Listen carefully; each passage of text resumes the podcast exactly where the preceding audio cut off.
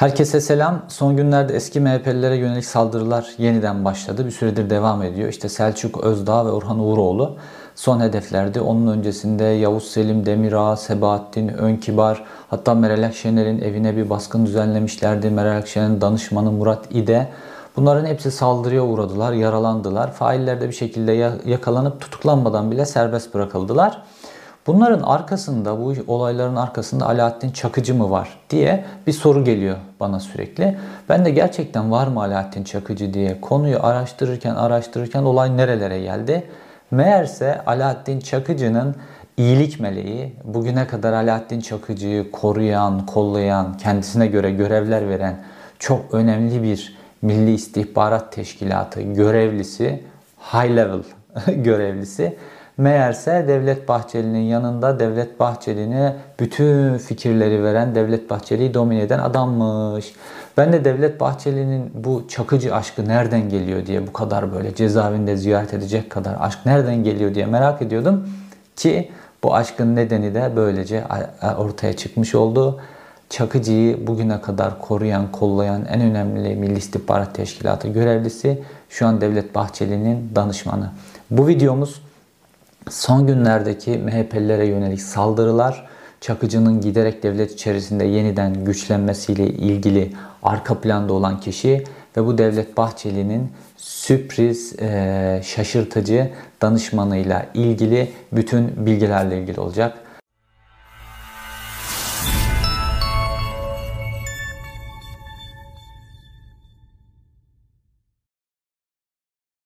Milli İstihbarat Teşkilatı'nın 1998'den 2005'e kadar müsteşarlığını yapan Milli İstihbarat Teşkilatı Müsteşarı Şenkal Atasogun yaklaşık 10 yıldır Devlet Bahçeli'nin danışmanlığını yapıyor. Bu bilgi nedense böyle kamuoyundan çok gizleniyor. Hiç Devlet Bahçeli'nin arkasında böyle önemli bir danışman olduğu ve MHP'de çok etkin olduğu hiçbir biçimde yazmıyor. Kimse dile getirmiyor. Tamamen bir sır gibi. Sadece gazeteci Fatma Sibel Yüksek'in bir tane tweetinde bir bilgi olarak geçti ve orada kaldı. Fatma Sibel Yüksek bilmeyenler için söyleyeyim 10 yıldır Şenkal Atasılgun Devlet Bahçeli'nin danışmanlığını yapıyor dedi. Hatta Fatma Sibel Yüksek'e göre Devlet Bahçeli'nin bazı kritik o tweet serileri olur.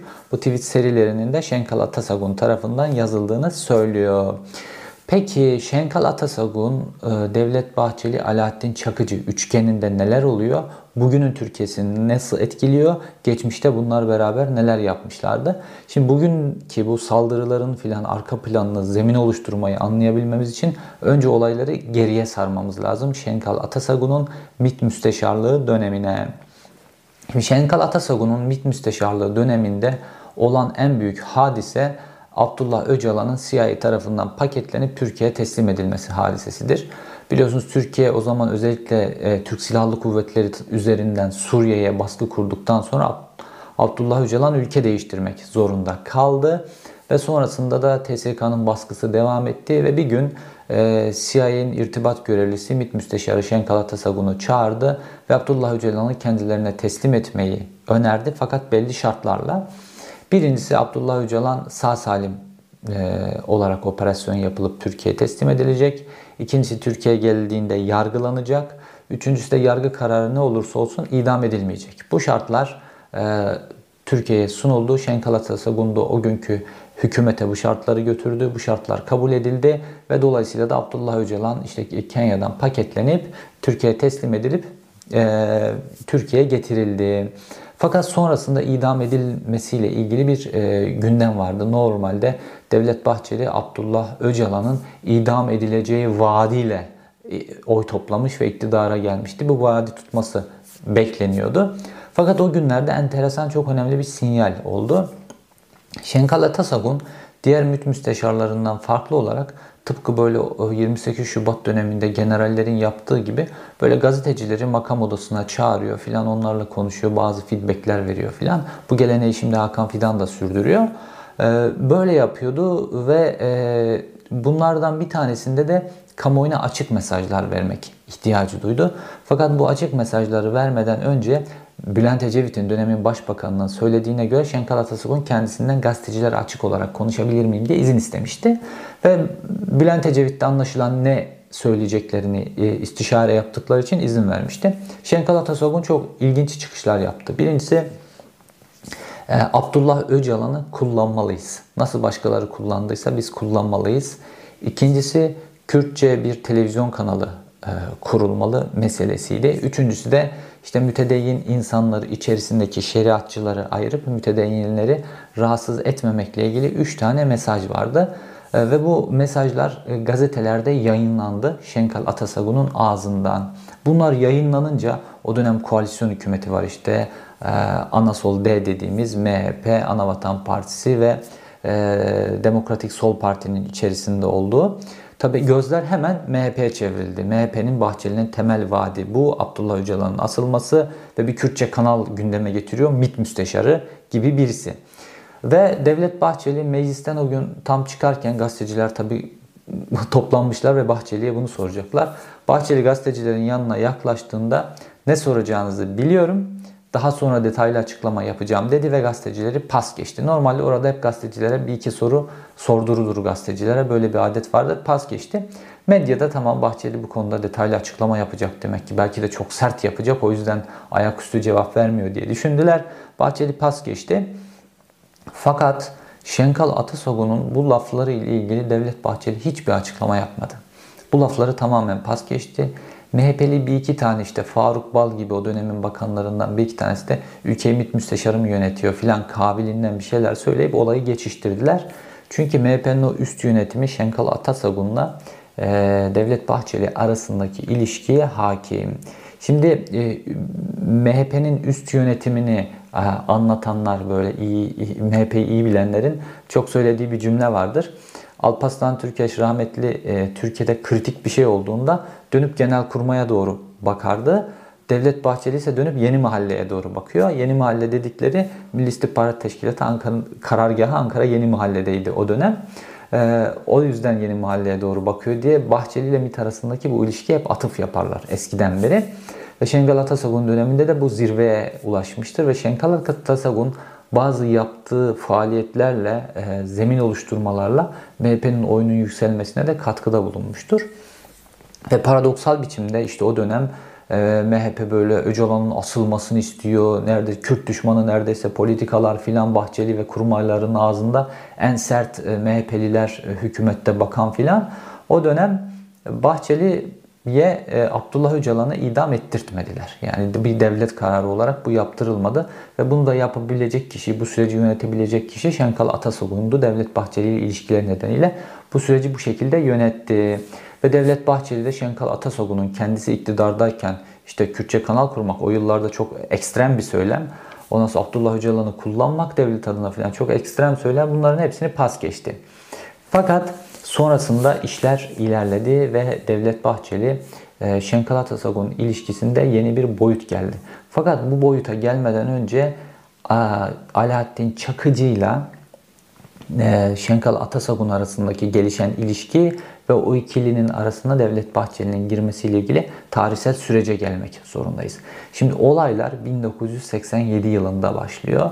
Şenkal Atasagun o dönem e, İstanbul Bölge Başkan Yardımcısı Milli İstihbarat Teşkilatı'nda ve Tarık Ümit ki daha sonra suikaste uğradı biliyorsunuz e, ve e, Alaaddin Çakıcı'yı 1987 yılında Milli İstihbarat Teşkilatı'na öneriyor. Alaaddin Çakıcı ile ilgili Milli İstihbarat Teşkilatı'ndaki ilk kayıt bu. Şenkal Atasagun'un oluşturduğu kayıt. Daha sonra Alaaddin Çakıcı'nın önermesine rağmen Milli İstihbarat Teşkilatı'nda bu tip böyle mafyatik, ülkücü kökenli filan kişilerle artık çalışılmaması gerektiğine ilişkin oluşan bir e, kanaat da var ve bunu destekleyen kadrolar da var. Bunların da karşı koyması var e, bu tip işlerin, bu tip operasyonların devam etmesiyle ilgili. Dolayısıyla Çakıcı'ya çok bir operasyon yapılmıyor.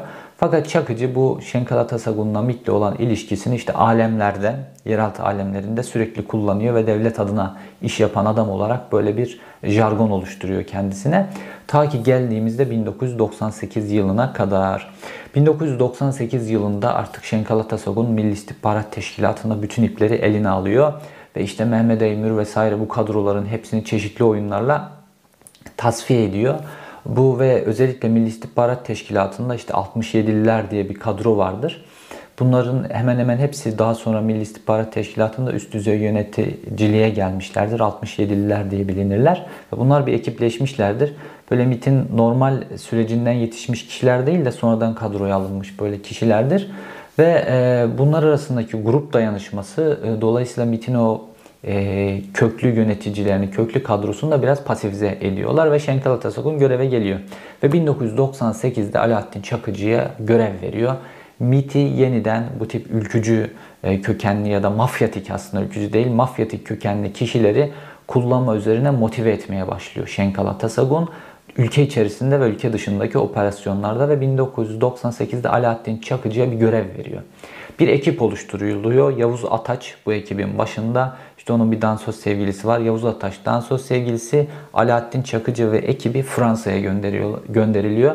Bir silahlı suikast eylemi gerçekleştirmek üzere. Fransa'ya bu eyleme gönderildiğinde çok büyük bir başarısızlık oluyor. Eylem başarısızlıkla sonuçlanılıyor. E, Şenkal Atasagun açısından da fiyasko vesaire neyse bu ekip e, bu operasyon tamamen dağılıyor. Fakat daha sonra e, Fransa'da Alaaddin Çakıcı'nın yakalanmasıyla ilgili çok enteresan bir gelişme oluyor. Fransız makamları yakaladıklarında Alaaddin Çakıcı'nın üzerinden çıkanların fotoğraflarını basınla paylaşıyorlar. Ve orada bir kırmızı pasaport da var. Ve kırmızı pasaportun sayfası açık ve sayfasında numarası vesaire gözüküyor. Şimdi kırmızı pasaport nasıl veriliyor? İşte Dışişleri Bakanlığı'nın bir dairesi var. O daire e, kırmızı pasaportları veriyor. Şimdi gazeteciler e, bu pasaportun nasıl e, Alaaddin Çakıcı üzerine gittiğine yoğunlaşıyorlar ve o dönem Radikal Gazetesi'nin Ankara temsilcisi olan İsmet Berkan o pasaportun numarasından o pasaportun Dışişleri Bakanlığı tarafından Milli İstihbarat Teşkilatı'na tahsis edilen bir pasaport olduğu ve MİT tarafından da Alaaddin Çakıcı'ya verildiğine ilişkin bir haber yazılıyor. Böyle belgeleriyle çok detaylı bir haber yazıyor. Radikal Gazetesi'nde manşet oluyor filan. İsmet Berkan sonra bu olayın perde arkasını anlattı bir röportajında. Dedi ki ben bu haberi yayınladıktan sonra haber Çakıcı'nın pasaportu MIT'ten manşetiyle çıkıyor. Ben bu haberi yayınladıktan sonra işte bir gün otelde havuzun havuzun başında oturuyorum haberin keyfiyle. E, kitap okuyorum. Telefonum çaldı ve e, MİT Müsteşarı Şenkal Atasagun sizi görmek istiyor diye. Gidiyor MİT Müsteşarı'nın odasına. Sonrasını kendi ağzından anlatıyorum. İşte odaya girdim. E, Şenkal Atasagun burnundan soluyor, bağırıyor, çağırıyor. Acayip sinirli. Ben sakin olun filan demeye çalıştım. Ondan sonra Şenkal Atasagun e, dedi ki bu belgeyi, bu haberi sana kim verdi? Sürekli haber kaynağına ulaşmaya çalışıyor. Tabi e, İsmet Berkan da haber kaynağını söylemiyor. Sonra olayla geriliyor, geriliyor, ip geriliyor. Ve Şengal Atasagun işte diyor ki ben diyor Alaaddin Çakıcı ile hiçbir bağım yok vesaire her şeyi reddediyor. Ben vermedim filan ama kim verdi sana bu haberi kim verdi? Bunun üzerine yoğunlaşıyor. Önce bu baskı sinir. Düşünün yani bir gazeteci olarak MİT müsteşarının odasındasınız ve böyle bir baskı görüyorsunuz. Sonrasında İsmet Berkan diyor ki sonrasında bana ajanlık teklif etti Şenkal Atasagun. Dedi ki sen bize yardımcı ol bu bilgileri ver bize. Biz de sana yardımcı oluruz, özel haberler veririz filan, seni parlatırız filan. Ee, İsmet Berkan kendisi diyor ki ben diyor bu tip bir kirli ilişkiyle MIT'e girince sonunun ne olacağı belli olmaz. Ben bunu tamamen reddettim. Ne siz bana böyle bir teklif yapın ne de ben kabul edeyim dedim. Fakat burada şunu görüyoruz. Bir e, radikal gibi bir gazetenin Ankara temsilcisine azjanlık teklif edecek kadar sinirleniyor. Neden dolayı? Çakıcı'ya kırmızı pasaportun MİT'ten gittiği bilgisinin medya yansımasından dolayı Şenkal Atasagun bu Çakıcı ile olan ilişkisinin sürekli gizli kalmasını istiyor. Çünkü anlaşılan o ki Çakıcı'ya yaptırdığı bazı şeyler var ve Çakıcı'da bazı bilgiler var. Biz bunu nereden öğreniyoruz? İşte biz bunu 2004 yılında çok büyük bir ifşaatla öğrendik. 2004 yılına, 2003-2004 yılına geldiğimizde Şenkal Atasagun'un en önemli adamlarından birisi Kaşif Kozinoğlu. Kaşif Kozinoğlu normalde aslında bakarsanız yeterli diploması bile, üniversite diploması bile yok. Milli İstihbarat Teşkilatı'nda daire başkanı olabilecek yeterliliği yok. İyi eğitimli birisi değil. Fakat buna rağmen işte Alavere, Dalavere ile Milli İstihbarat Teşkilatı Dış Operasyonlar Daire Başkanlığı'na kadar getiriliyor. Ve o da böyle Alaaddin Çakıcı gibi böyle mafyatik operasyonel bir adam olduğu için Şenkal Atasagun tarafından tutuluyor. Yani Şenkal Atasagun teşkilat içerisinde böyle ülkücü kökenli mafyatik kişileri yükseltip ve onları operasyonel olarak kullanıp ülkeyi başka bir yöne getirmeye çalışan bir kişi. Ve e, Kaşif Kozinoğlu'nun dönemin Yargıtay e, Başkanı Ereslan Özkaya ile bir görüşmesi deşifre oluyor. Ve polis operasyonuna takılıyor. E, sonra da savcılığa intikal ediliyor. Bu görüşmenin detayı şöyle. E, arada bir müteahhit var. İşin içerisinde birazcık para konusu var. Bir müteahhit aracı kılınarak Şenkal Atas bir müteahhit aracı kullanarak Kaşif Kocunoğlu Yargıtay Başkanı Eraslan Özkaya'dan bir randevu alıyor ve görüşüyorlar. O dönem Alaaddin Çakıcı Türkiye'de ama Kara Gümrük lokali baskını nedeniyle e, hakkında bir yargılama sürüyor ve e, ceza alacak bu yargılamadan. Yargıtay'da onay aşamasına gelmiş bir dosya. E, yıllarını yeniden hapiste geçirecek. Ve Kaşif Kozinoğlu Erestan Özkaya diyor ki biz Alaaddin Çakıcı'yı yeniden Milli İstihbarat Teşkilatı olarak kullanmak istiyoruz. Lütfen bunun dosyasındaki dosyasını geciktirin diyor. Onaylamayı geciktirin, karar düzeltme başvurusu vesaire bir sürü teknik şey bunlara girmiyorum. Bunlara anlatıyor ve ricada, ricacı oluyor. Ee, Eraslan Özkaya'nın söylediğine göre ya işte ben bu ricaları tutmadım falan filan diyor ama böyle bir rica iki kere böyle görüşmeler var. Kaşif Kozinoğlu'yla Yargıtay Başkanı aleyhine bir mafya lideriyle alakalı. Fakat bu polis e, incelemesine takılınca büyük bir skandal patlak veriyor ve gözler e, Kaşif Kozinoğlu'ya değil Şenkal Atasagun'a dönüyor. Çünkü o dönem MİT müsteşarı. Şenkal Atasagun hemen işte tanıdığı gazetecilere demeçler veriyor. Diyor ki benim Alaaddin Çakıcı'yla hiçbir ilişkim yoktur. Hatta teşkilatın 1988'den sonra e, Alaaddin Çakıcı ile hiçbir ilişkisi olmamıştır. Ben 90 e, 1998'den beri MİT müsteşarıyım. Bütün bu dönem benim sorumluluğumdadır. Kesinlikle bir ilişkimiz olmamıştır vesaire diyor. Halbuki Çakıcı'yı Fransa'ya operasyon için gönderen bizzat Şenkal Atasagun'un üstelik de MİT e, tahsisli kırmızı pasaport vererek gönderen Şenkal Atasagun'un kendisi. Bunu da başka MIT görevlileri daha sonra kabul ettiler, söylediler bunu. Bu operasyonu bir yönüyle deşifre ettiler. İşte bu mafyatik güçlerin MIT üzerinde e, güçlenmemesi için.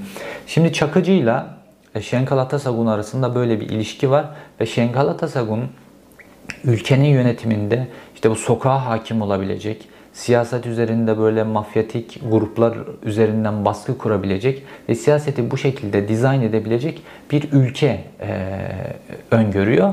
Bu Kurtlar Vadisi tarzı bir ülke. Zaten e, Şenkal Atasagun'un e, MİT müsteşarlığı dönemine e, Kurtlar Vadisi'nden ilhamla Çakallar Vadisi dönemi olarak söyleniyor. Ve şimdi günümüze geldiğinde geldiğimizde ne oldu? Devlet Bahçeli böyle AKP'nin koalisyon ortağı oldu ve Devlet Bahçeli AKP'nin koalisyon ortağı olduğu dönem boyunca böyle ısıtıp ısıtıp Çakıcı meselesini gündeme getirdi. Her pazarlık masasında Çakıcı'nın serbest bırakılmasını gündeme getirdi ve en sonunda işte bu Covid-19 meselesi patlayınca bu şekilde işte cezaevlerini biraz boşaltalım diye gündemin içerisine işte bir sürü Türkiye'de gazeteciler tutuklu, siyasi tutuklular var filan bunların hiçbirisi sokulmadı uyuşturucu suçları, tecavüz suçları, yaralama suçları, cinayet suçları bunların hepsini kattılar. Dolayısıyla bu suçları işleyenlerden birisi olarak Çakıcı da bunun içerisine katıldı. Velahattin Çakıcı cezaevinden serbest bırakıldı. Hatta Devlet Bahçeli bu mesajı vermek için öncesinde Alaaddin Çakıcı'yı cezaevine giderek ziyaret etti. Ve Hani o dönemde biz düşündük yani Devlet Bahçeli ile Çakıcı arasında ne ilişki var, ne samimiyet var da böyle gidip ziyaret ediyor. Hatta Çakıcı'nın Bahçeli'yi hedef alan bazı çok ağır ifadeler içeren mektupları da olmuştu. Fakat şimdi anlıyoruz ki Devlet Bahçeli'nin fikir babası, Devlet Bahçeli'yi yönlendiren isim olarak Şenkal Atasagun e, kendi adamını cezaevinden kurtarabilmek için Devlet Bahçeli'ye bu ziyareti yaptırmış. Şimdi bunu anlıyoruz. Çünkü Şenkal Atasogun bir kuşağı temsil ediyor ve bu kuşak Alaaddin Çakıcı gibi kişilerin yerine koyabilecek bir adam bulamadılar. Denediler mesela Sedat Peker'i denediler fakat o noktaya bir türlü ulaşamadı. O ağırlığa bir türlü ulaşamadı ve dolayısıyla da e, Çakıcı'yı cezaevinden çıkarmaları lazımdı. Çakıcı işte cezaevinden çıktı. İşte Çakıcı'nın ülkede yeniden hakim olması demek aslında bu Şenkal Atasagun'un siyaset dizaynında, ülke dizaynındaki yöntemlerinin hakim olmasıyla aynı şey. İkisi birbirinden farklı. İkisini ifade edebilirsiniz. Ve dolayısıyla bugün Devlet Bahçeli'ye muhalif olanlar, Devlet Bahçeli'yi yıpratanlar ne oluyorlar? İşte sokak ortasında dayak yiyorlar. Bunlar bazen e, Selçuk Özdağ gibi İyi Parti Genel Başkan Yardımcısı oluyor. Bazen e, Yavuz Selim Demirağ gibi Yeni Çağ Gazetesi yazar oluyor. Ve bunların hepsine baktığımızda aslında ülkücü kökenli yazarlar, gazeteciler, siyasetçiler ve bunlar eleştirilerinde Devlet Bahçeli'ye daha çok zarar veriyorlar. Çünkü Devlet Bahçeli'yi ülkücü tabanda nasıl yıpratacaklarını bildikleri için Devlet Bahçeli'nin ülkücüler için önemli konuları üzerinden eleştirilerini yapıyorlar ve Devlet Bahçeli yıpranıyor. Devlet Bahçeli'nin yıpranması ve koltuğunu kaybetmesi demek Şenkal Atasagun'un da e, konumunu, ülke içerisindeki gücünü, konumunu kaybetmesi demek. Bu yüzden buna izin verilemez. Buna izin verilmemesiyle ilgili Şenkal Atasagun'un bildiği tek yöntem Alaaddin Çakıcı yöntemlerini kullanmak. İşte e, serseri gibi tipler ellerine demir çubuk filan alarak gazetecileri, siyasetçileri evlerinin önünde orada burada dövüyorlar. Bunlar normalde o gazetecilerin adreslerini, ev adreslerini de bilmezler. O siyasetçilerin ev adreslerini de bilmezler. Fakat nasıl oluyorsa bunlar öğreniyorlar adresleri. Oralarda bekliyorlar. Ama öldürmeyecek, gözdağı verecek böyle hırpalayacak kadar bir e, şiddet uyguluyorlar. Sonrasında da bu kişiler gözaltına alınıyor hemen dosyayı kapatmak için. Gözaltına alınıyor fakat organize suç kapsamına hiçbir biçimde sokulmuyor bunlar basit yaralama suçuna sokuluyorlar. Basit yaralama suçundan da tutuklanmaya bile gerek yok. Hemen e, emniyette ifadeleri alındıktan sonra serbest bırakılıyorlar. Sonra da kahraman muamelesi görüyorlar.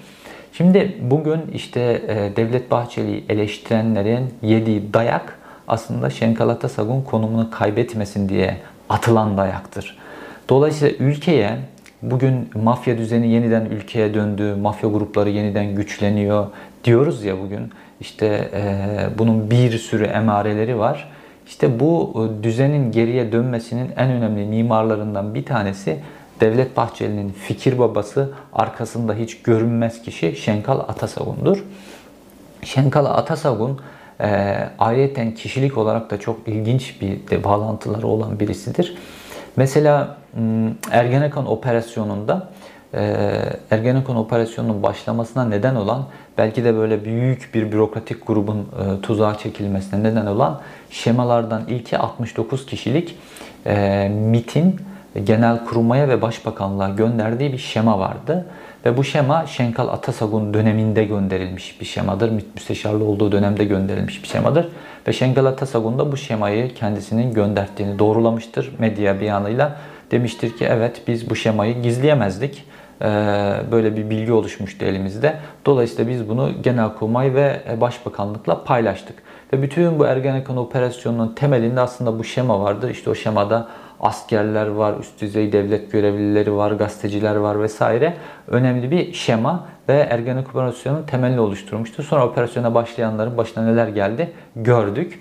Bir diğer bağlantısı da çok enteresan bir bağlantısı da Şenkal Atasagun'un e, Silopi'de kurulan e, Black Hawk Security diye şirket. Şimdi bu şirket e, Amerika merkezli bir şirket. İçinde böyle enteresan Türk ortaklar var.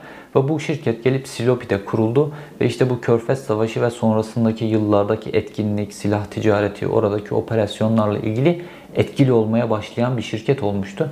Bu şirketle ilgili de çok böyle derin bağlantılar vardır. Bu şirketin danışmanlarından biri olarak ee, daha doğrusu baş danışman olarak karşımıza kim çıkıyor derseniz Şenkal Atasagun. Düşünün MİT müsteşarlığı gibi bir görev yapmışsanız siz ondan sonra e, ki hayatınızda ticari ilişkilerinizden bireysel ilişkilerinize kadar her şeye dikkat etmeniz lazım. Fakat MİT müsteşarı olarak böyle bir şirkete danışman olmanız demek o şirketin e, e, öneminin artması demek ülke içinde ve uluslararası anlamda öneminin artması demek. Bu şirkete yüklenen misyonu yerine getirmesi ve güçlenmesi demek. Şirket Amerika merkezli bir şirketti ve o dönem enteresan işler yapılmıştı. İsteyenler o dönemin gazetelerine bakabilirler. Şenkal Atasok'un böyle enteresan bir kişilik ve bugünün Türkiye'sini anlayabilmek için Şenkal Atasagun'un bugüne kadar izlediği stratejilere, Şenkal Atasagun'un MİT müsteşarlığı e, döneminde yaptıklarına, işte bu yeraltı dünyası ile olan bağlarına vesaire çok iyi odaklanmak lazım. Çünkü bugün ki Türkiye'de siyaset yapma biçimi, siyaset dizaynı Şenkal Atasagun'un e, fikri arka, arka planının neredeyse yansıması şeklinde. Bu konuyu, bu konunun detaylarını araştırmaya devam edeceğim. Çünkü bu konu beni çok enteresan noktalara götürüyor. Hablemitoğlu suikasti ile ilgili de enteresan bağlantıları var bu işin. Ee, ayrıca Kaşif Kozunoğlu olayını anlayabilmemiz açısından da önemli. Ee, bu konuları araştırmaya devam edeceğiz. İzlediğiniz için teşekkür ederim. Ee, bir sonraki videoda görüşmek üzere.